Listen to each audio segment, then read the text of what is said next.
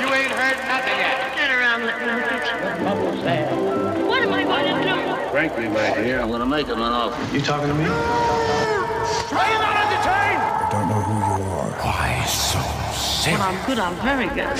But when I'm bad, I'm better. He's denying! Snap out of it! If they call me Mr. Boy's best friend is his mother. You have no style. You can bark all day, little dog.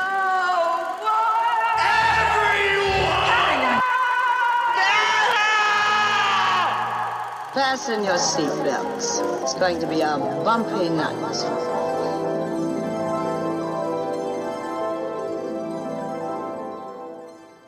Hello, and welcome back to the Tinsel Factory. My name is Caitlin, and I'm your host. Hope everybody had a great week. I survived my trip to the Pacific Northwest and managed to be the only person in my family who didn't get sick over the holidays. I was feeling pretty goddamn lucky until I experienced my first flight diversion coming back home, and that just full on sucked. I got stuck in an airport, basically in the desert for two hours, and then when they flew us back to the airport we were originally supposed to land at, I experienced the worst 20 minutes in a plane I've ever had to go through in my life, and I'm not eager to get back on a plane as a result. The moral of this story is not only can the city of Los Angeles not take a little rain, neither can its airports.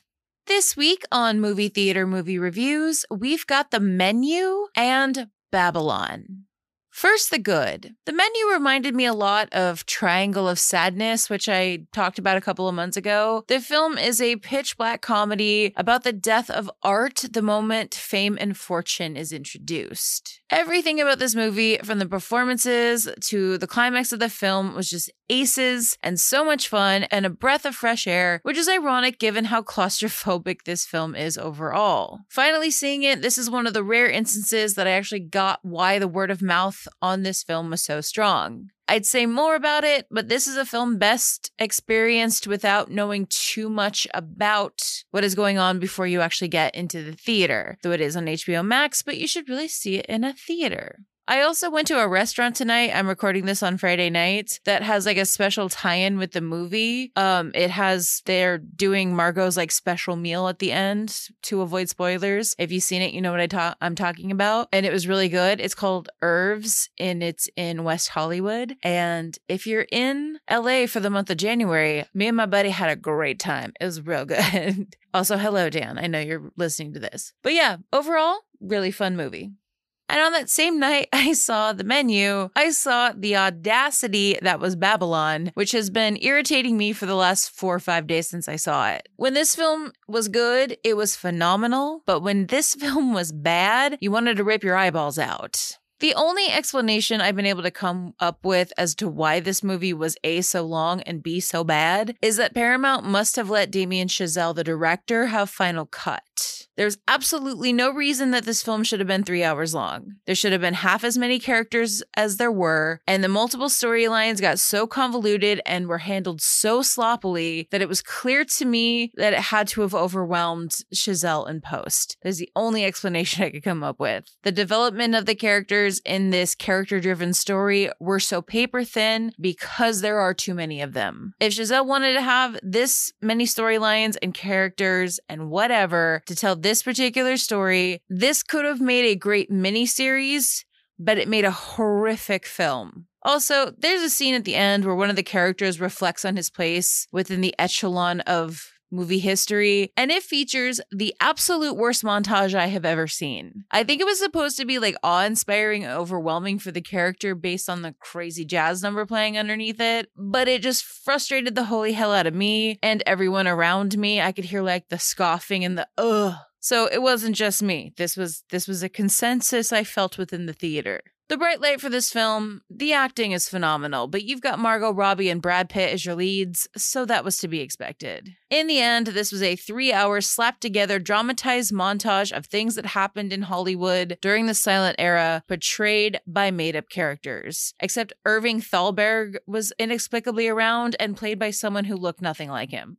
Anyway, rant over. Go see the menu, skip Babylon. Before I get into the meat of today, I wanted to mention at the top of the episode, but going forward, I'll have it in the end, that I got a letterboxd account as an experiment so I can create watch lists for episodes when I get the time. So if you want to check that out at the link in the show notes or just by looking up the Tinsel Factory in the app, You'll find me. For those of you who don't know what that is, it's essentially a social media type app that lets you sh- kind of log the movies that you've seen and rate them. And it's it's pretty cool. I don't know how I didn't learn about this sooner, but I've been having fun with it. And if you're listening to this, I'm guessing you may enjoy it as well. I'm also keeping a diary of everything I watched this year, and I'm trying to watch a new film each day. We'll see how far I get. And now, on to this week's topic. He was known the world over as the Latin lover, a name given to him by the movie moguls who made him a movie star. He had the world at his feet and a legion of adoring female fans, and all of it was snuffed out in an instant. With that, let's take our places. It's showtime.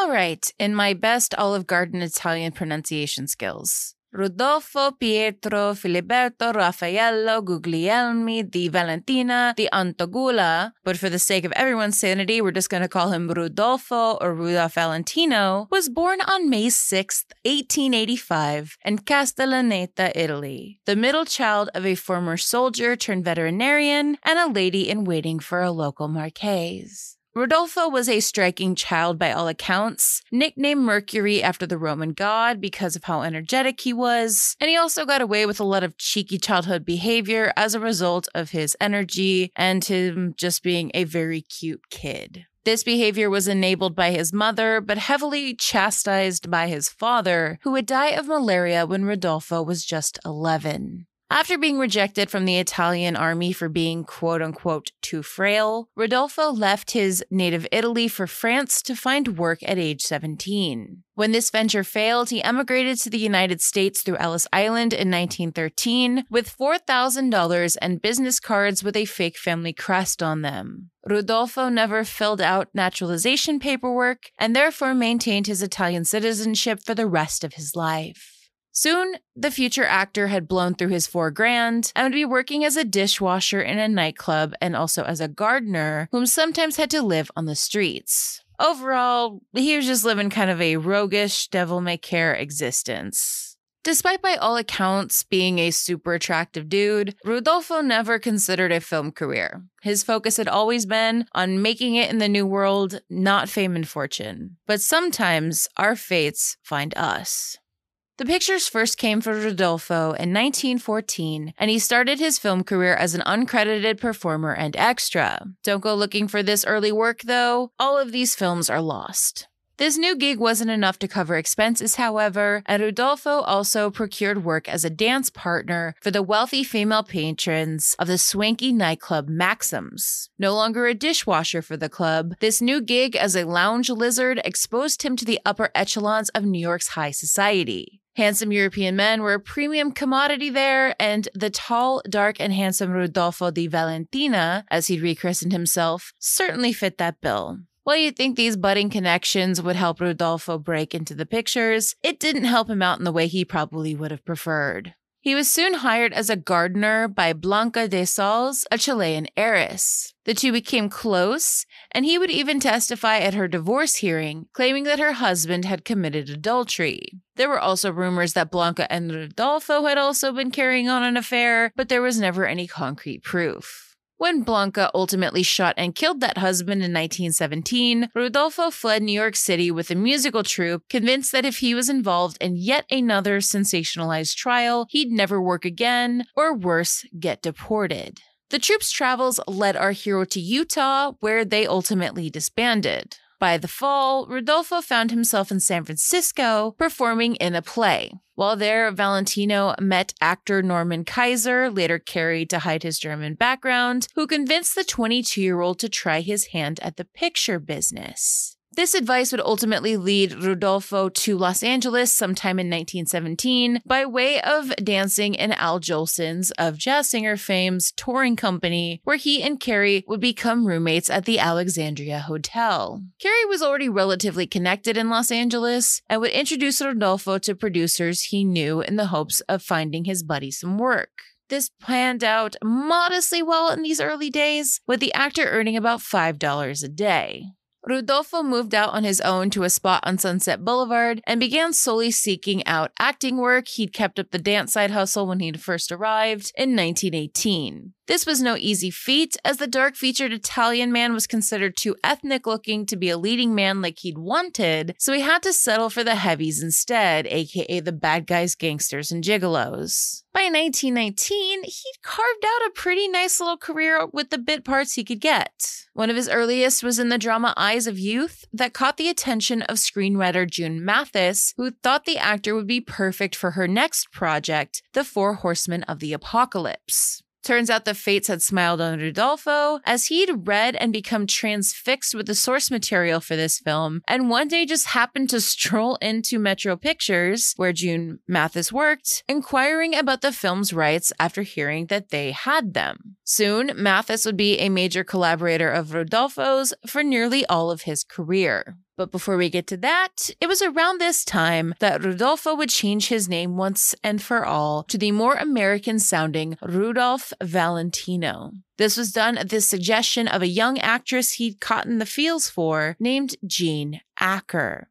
Rudolph married Acker on November 6, 1919, after just a two month courtship that began after meeting at a party. The two had been in their own personal ruts at the time, Rudolph's stemming from his frustration with his career, and Acker's from being heartbroken over a recent breakup.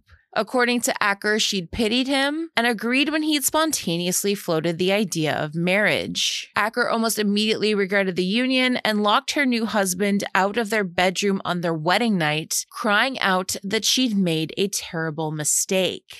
It probably bears mentioning at this point that Acker was a closeted lesbian who, in part, married Rudolph in an attempt to hide this. Their marriage was likely never consummated, and as far as I could find, the two never even lived together. So now, with a sham marriage and being typecast as a heavy, Rudolph floated the idea of moving back to New York, having in his mind failed to break into Hollywood. But Rudolph was about to become a movie star. So now it's time to go back to June Mathis and her script for The Four Horsemen of the Apocalypse. After a little bit of advocating on Mathis's part, Rudolph was cast as Julian Desnoyers, the flirtatious grandson of an Argentine landowner whose life of relative ease and luxury is abruptly ended by the onset of the Great War or World War I if you're bad at history. Desnoyers' family is split on the German and French sides of the war, and the family is ultimately destroyed, literally and figuratively, as a result. In perpetuity, The Four Horsemen of the Apocalypse has become considered one of the first anti war films in the history of cinema. When released on March 6, 1921, the film was a hit across the board, becoming one of the first films to make over $1 million at the box office. This success made it the biggest hit of 1921 and the sixth highest grossing silent film of all time. And of course, the film made an international star out of Rudolph Valentino. This would also be the film that would start out his legacy as the Latin lover.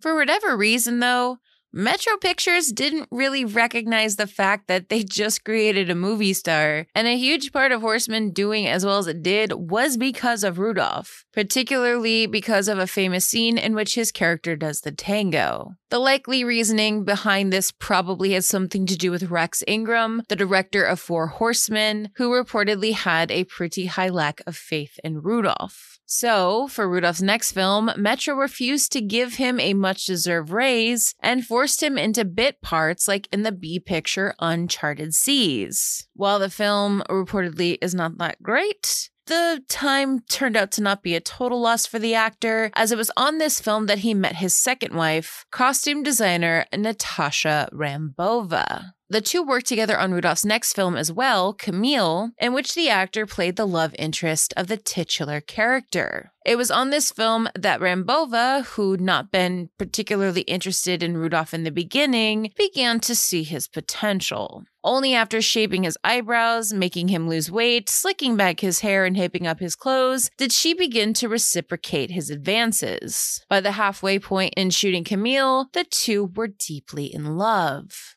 Rambova, whose birth name was Winifred Shaughnessy, was a highly educated and cultured woman from Salt Lake City, Utah, who believed she could shape a movie star whom could make her star rise in tandem. And spoiler alert, that's more or less what she did.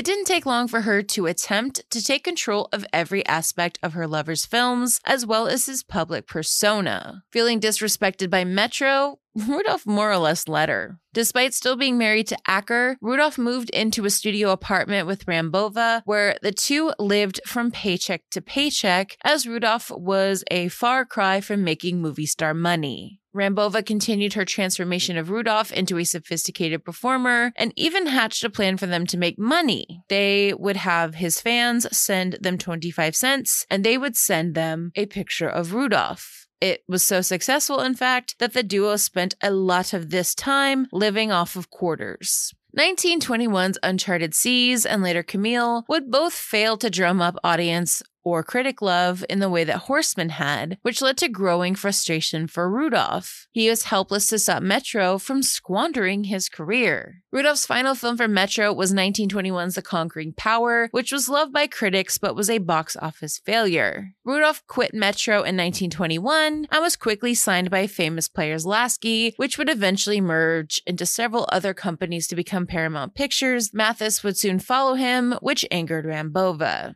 Unlike those schmucks at Metro, Jesse Lasky, head of production at Famous Players, knew exactly what to do with their new star, whom they paid nearly double his Metro salary when brought on board. Lasky intended to capitalize on Rudolph's already established star power and cast him in a role that solidified his reputation as the Latin lover. Rambova thought the script for 1921's The Sheik was terrible, but the couple needed the money, so Rudolph accepted. Based on the 1919 best selling novel of the same name, Rudolph played played the leading role of Sheikh Ahmed Ben Hassan, who kidnaps a woman to go back to his tent to essentially sexually assault. But she falls in love with him later, so in 1921 brain, that makes it okay. Of course, the very idea of this premise overloads the problematic scale of 2023, but when the film released 102 years ago in November of 1921, it was a major success and defined not only Rudolph's career, but his image and legacy as the Latin lover. Women fell head over heels in love with the Sheik, catapulting the actor further into the stratosphere. He was different than what most leading men of this era looked like,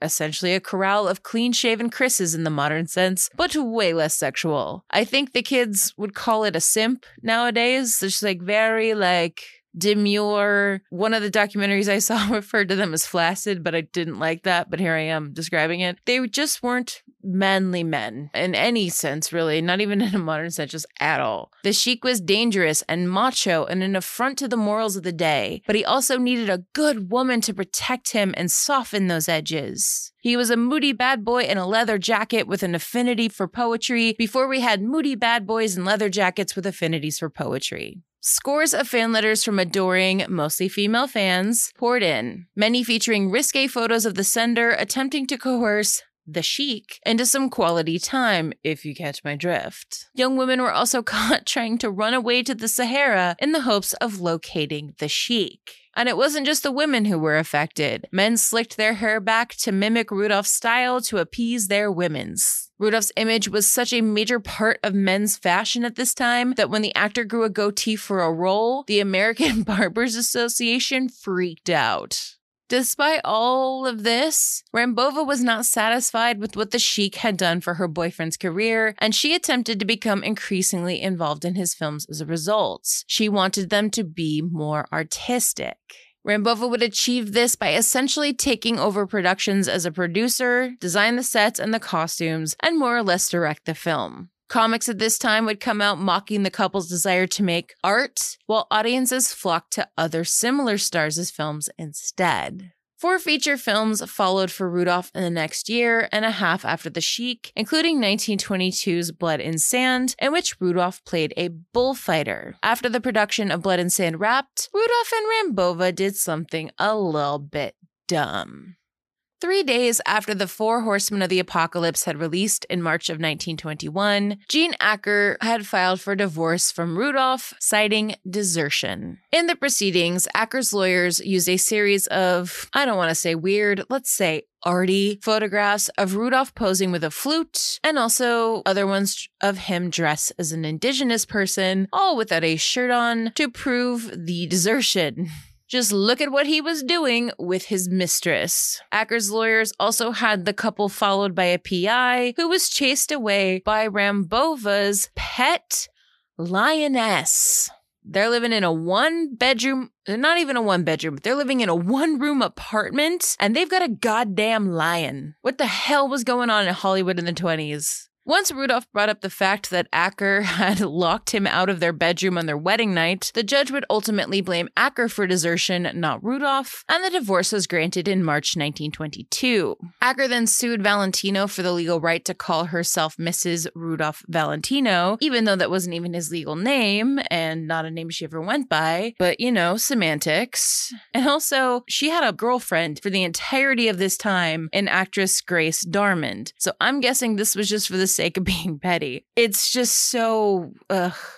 It's so petty. Despite that, the right to call herself Mrs. Rudolph Valentino and alimony was ultimately granted to her, and Rudolph remained angry with the actress for several years, but they would ultimately make amends. So, what's the dumb thing that Rudolph did?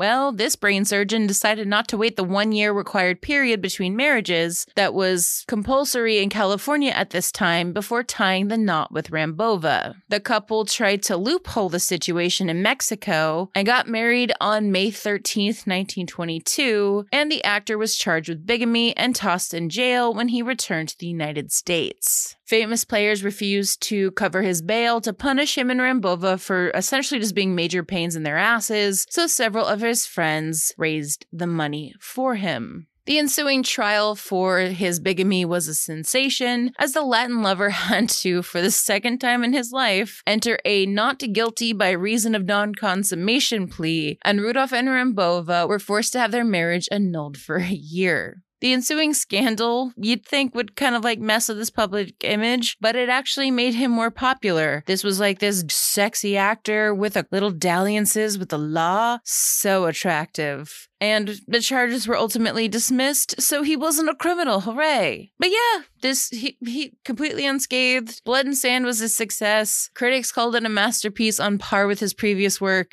and the film became one of the top grossing movies of 1922 and broke attendance records. During his forced break from Rambova, the pair began working separately on the Mathis penned The Young Rajah from 1922. The film did not live up to expectations and underperformed at the box office. Rudolph blamed what he deemed to be a poor showing on his part on the fact that he couldn't be around his girlfriend. Given everything that was going on, it comes as no surprise to report that during this time, Rudolph and Rambova began to consider leaving famous players. After speaking with his lawyer, the actor declared a one man strike in the form of a lawsuit against famous players Lasky. At the time of the filing, Rudolph was earning $1,250 per week, and he wanted substantially more than this. The standoff intensified in September 1922 when Rudolph refused to accept paychecks from famous players until the dispute was resolved. Because Rudolph owed them hella money he had been lent to pay off his first wife, famous players countersued.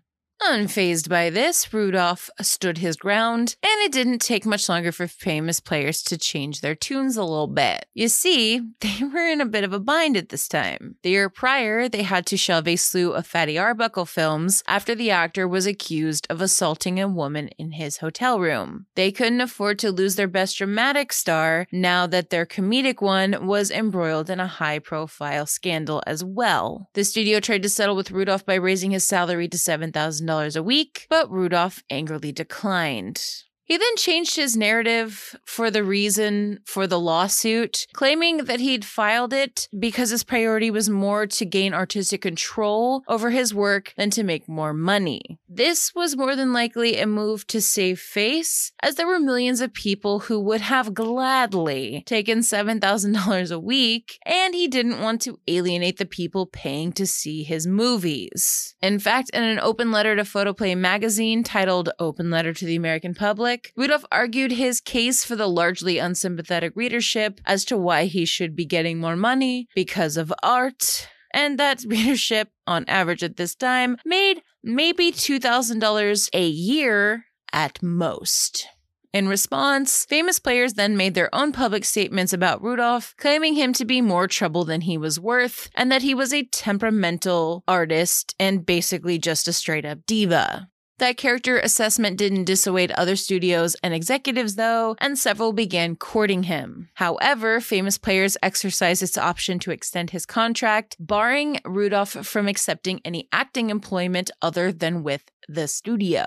By this point, Rudolph was about 80 grand in debt. Although he couldn't work as an actor, he could accept other types of employment to fund he and Rambova's lavish lifestyle. In late 1922, Valentino met George Ullman, who soon became his business manager, and one of his first acts as such was convincing the Mineralava Beauty Clay Company, they sold exactly what you think they did, to hire his new client as a spokesman. Surely his legion of female fans would be interested in anything he endorsed. Rudolph and Rambova were offered $7,000 per week to tour the US and Canada, where they would dance, and Rudolph would judge beauty pageants sponsored by the company. On March 14, 1923, Rudolph and Rambova legally remarried at the Lake County Courthouse in Indiana. Paramount would cave to the couple's wishes further, and Rudolph accepted an offer from Ritz Carlton Pictures to work as a loan out their famous players, which included $7,500 a week, full creative control over his films, and being allowed to shoot in New York.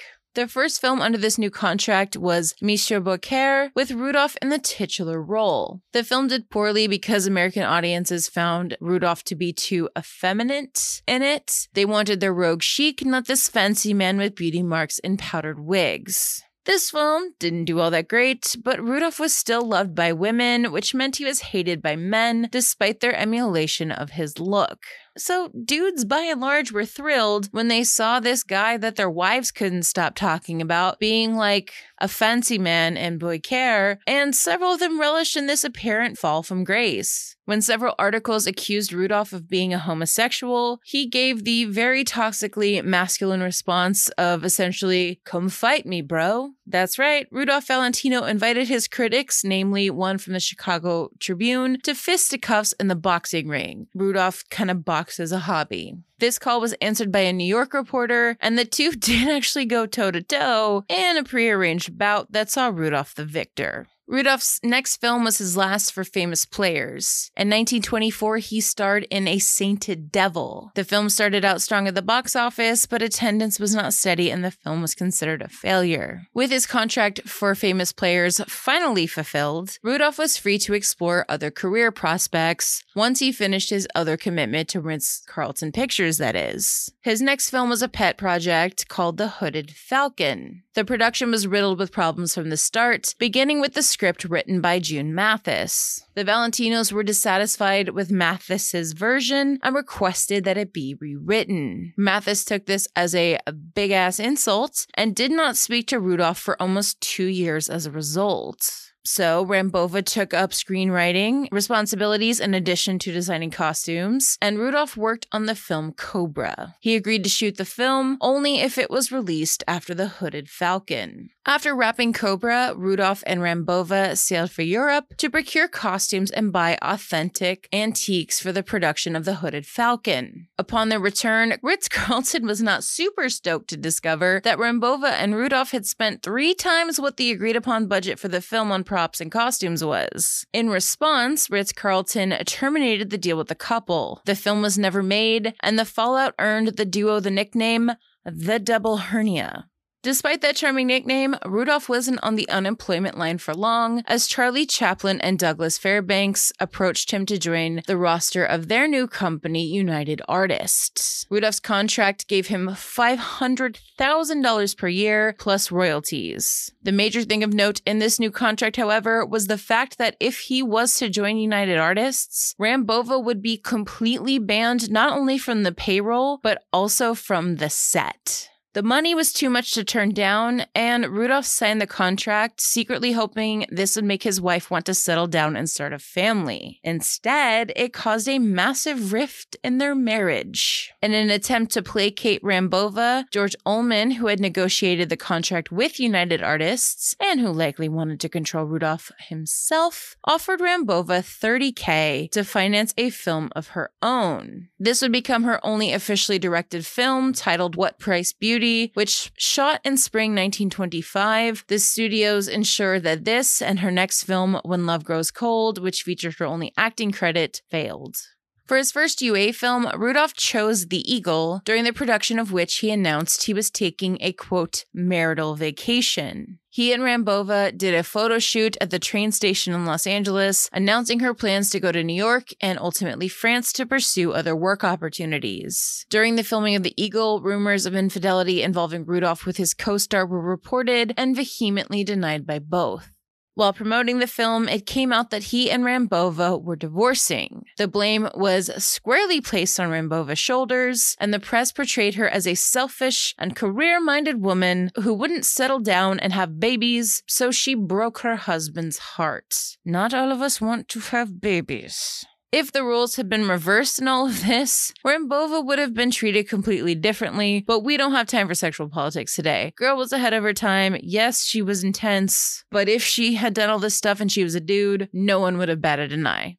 Brokenhearted, it would be nearly a year before Rudolph made another film. His next was The Son of the Sheik, a sequel to the 1921 film that had made him a star. He agreed to make this film despite his hatred of the Sheik image. The film began shooting in February of 1926, and Rudolph was plagued with illness during the filming, but he needed the money to pay off his many debts, so he powered through. The film opened on July 9th, 1926, to great fanfare. It was during this premiere that Rudolph reconciled with Mathis. Less than two months later, he'd be gone. On August 15, 1926, Rudolph Valentino collapsed at the Hotel Ambassador in Manhattan. He was rushed to the hospital and diagnosed with appendicitis and gastric ulcers and went into emergency surgery. After that surgery, Valentino developed peritonitis, which is the inflammation of the inner abdominal lining, and his condition continued to deteriorate. Rudolph suffered a flare up of pleuritis, which is inflammation of the chest cavity, which developed rapidly in his left lung due to his already weakened state. Doctors realized that he was going to die, but as was common practice at this time, they chose to withhold this information from their patient. It has been said that until his last breath, Rudolph Valentino believed that he would recover. During the early hours of Monday, August 23rd, 1926, Rudolph was briefly conscious and chatted with his doctors about his future, but soon lapsed into a coma. He died just a few hours later at the age of 31. Following his death, doctors who treated the actor confirmed that he had died of sepsis. It would turn out that he'd never had appendicitis, rather perforated ulcers. This condition would eventually be referred to as Valentino syndrome, which is when perforated ulcers mimic the symptoms of appendicitis. The sudden dramatic death of Rudolph Valentino devastated women and men the world over. There were even reports of suicides of devastated female fans. An estimated 100,000 people lined the streets of Manhattan around the funeral home to pay respects. Mourners were allowed to enter and view the body at a rate of 9,000 people per hour. Windows were smashed as fans tried to get into the funeral home that held the actor's body, and an all day riot erupted on August 24th. There were rumors that Rudolph's publicity team had hired people to rile up the other mourners. Over 100 mounted officers and NYPD's police reserve had to be dispatched to restore order.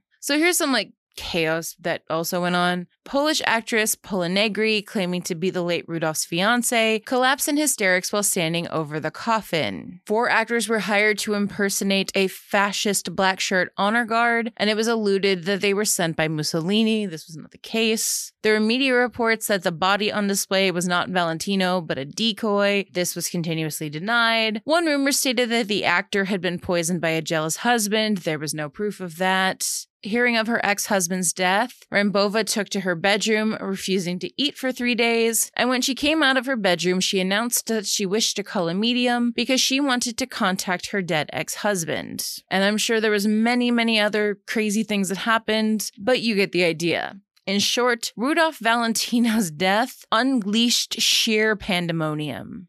Rudolph's New York funeral was held on Monday, August 30th at St. Malachi's Roman Catholic Church, often called the Actors Chapel. After that Mass, his remains were taken by train to California. His West Coast funeral was held at the Church of the Good Shepherd in Beverly Hills, and the public obsession there almost caused a riot as well. Since the 31 year old had made no instructions for his final resting place, newly reacquainted friend June Mathis arranged what was supposed to just be a temporary solution. She offered a crypt that she had previously purchased for her ex husband for Rudolph's early resting place. Coincidentally, she died the following year and was interned in the adjoining crypt that she had purchased for herself. Rudolph was never moved to a new location, and to this day, the two remain interred next to each other at the Hollywood Forever Cemetery, which is within spitting distance of the studio that made them both stars in their own rights. Despite a tragically short life, Rudolph Valentino's legacy is long. After his death, many of his films were reissued to help pay his estate expenses, a practice that continued well into the 1930s, long after the death of the silent film. Several books were written about the actor, including one by Ram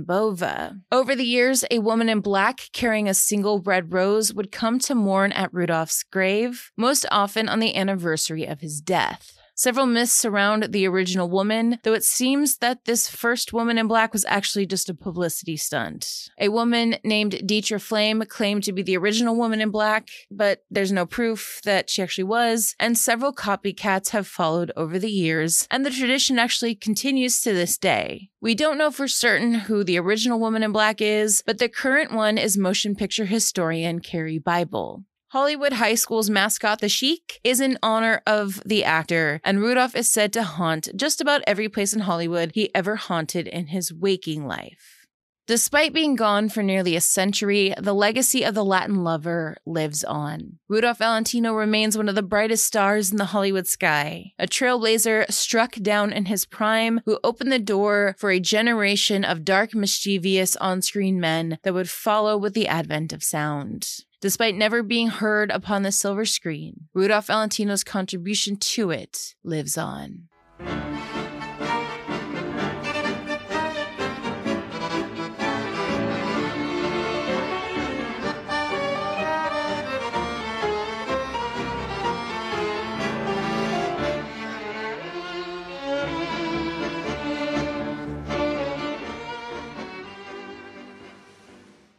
And that's going to do it for this week. If there's anything you'd like me to cover in the future, please reach out on social media where I also post photos for each episode. At Tinsel Factory Pod on Instagram, on Facebook at The Tinsel Factory, or you can always email me at tinselfactorypod at gmail.com. I am relying on word of mouth to get this podcast out there, so if you could please rate, review, and subscribe so other people can find me, that would be a huge help.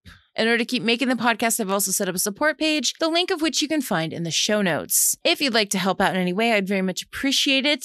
I've also got buy me a coffee for those late nights where I am up writing scripts. I am drinking a gin and tonic right now because it is 12:30 in the morning. So, no coffee, but typically there's coffee and I need it. Hell, buy me a cocktail. I'll take that too. I've also got merch. Check it out the link in the show notes. Next week, the life and career of the great stone face, Buster Keaton. Thanks again for listening, and until next time, that's a wrap.